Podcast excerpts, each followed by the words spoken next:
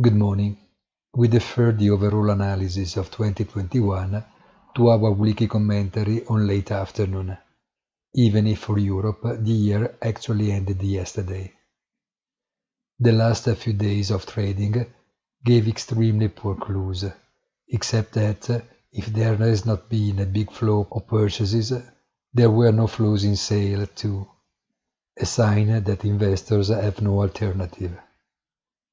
Calm waters, therefore, as it will probably be even in the first week of the new year.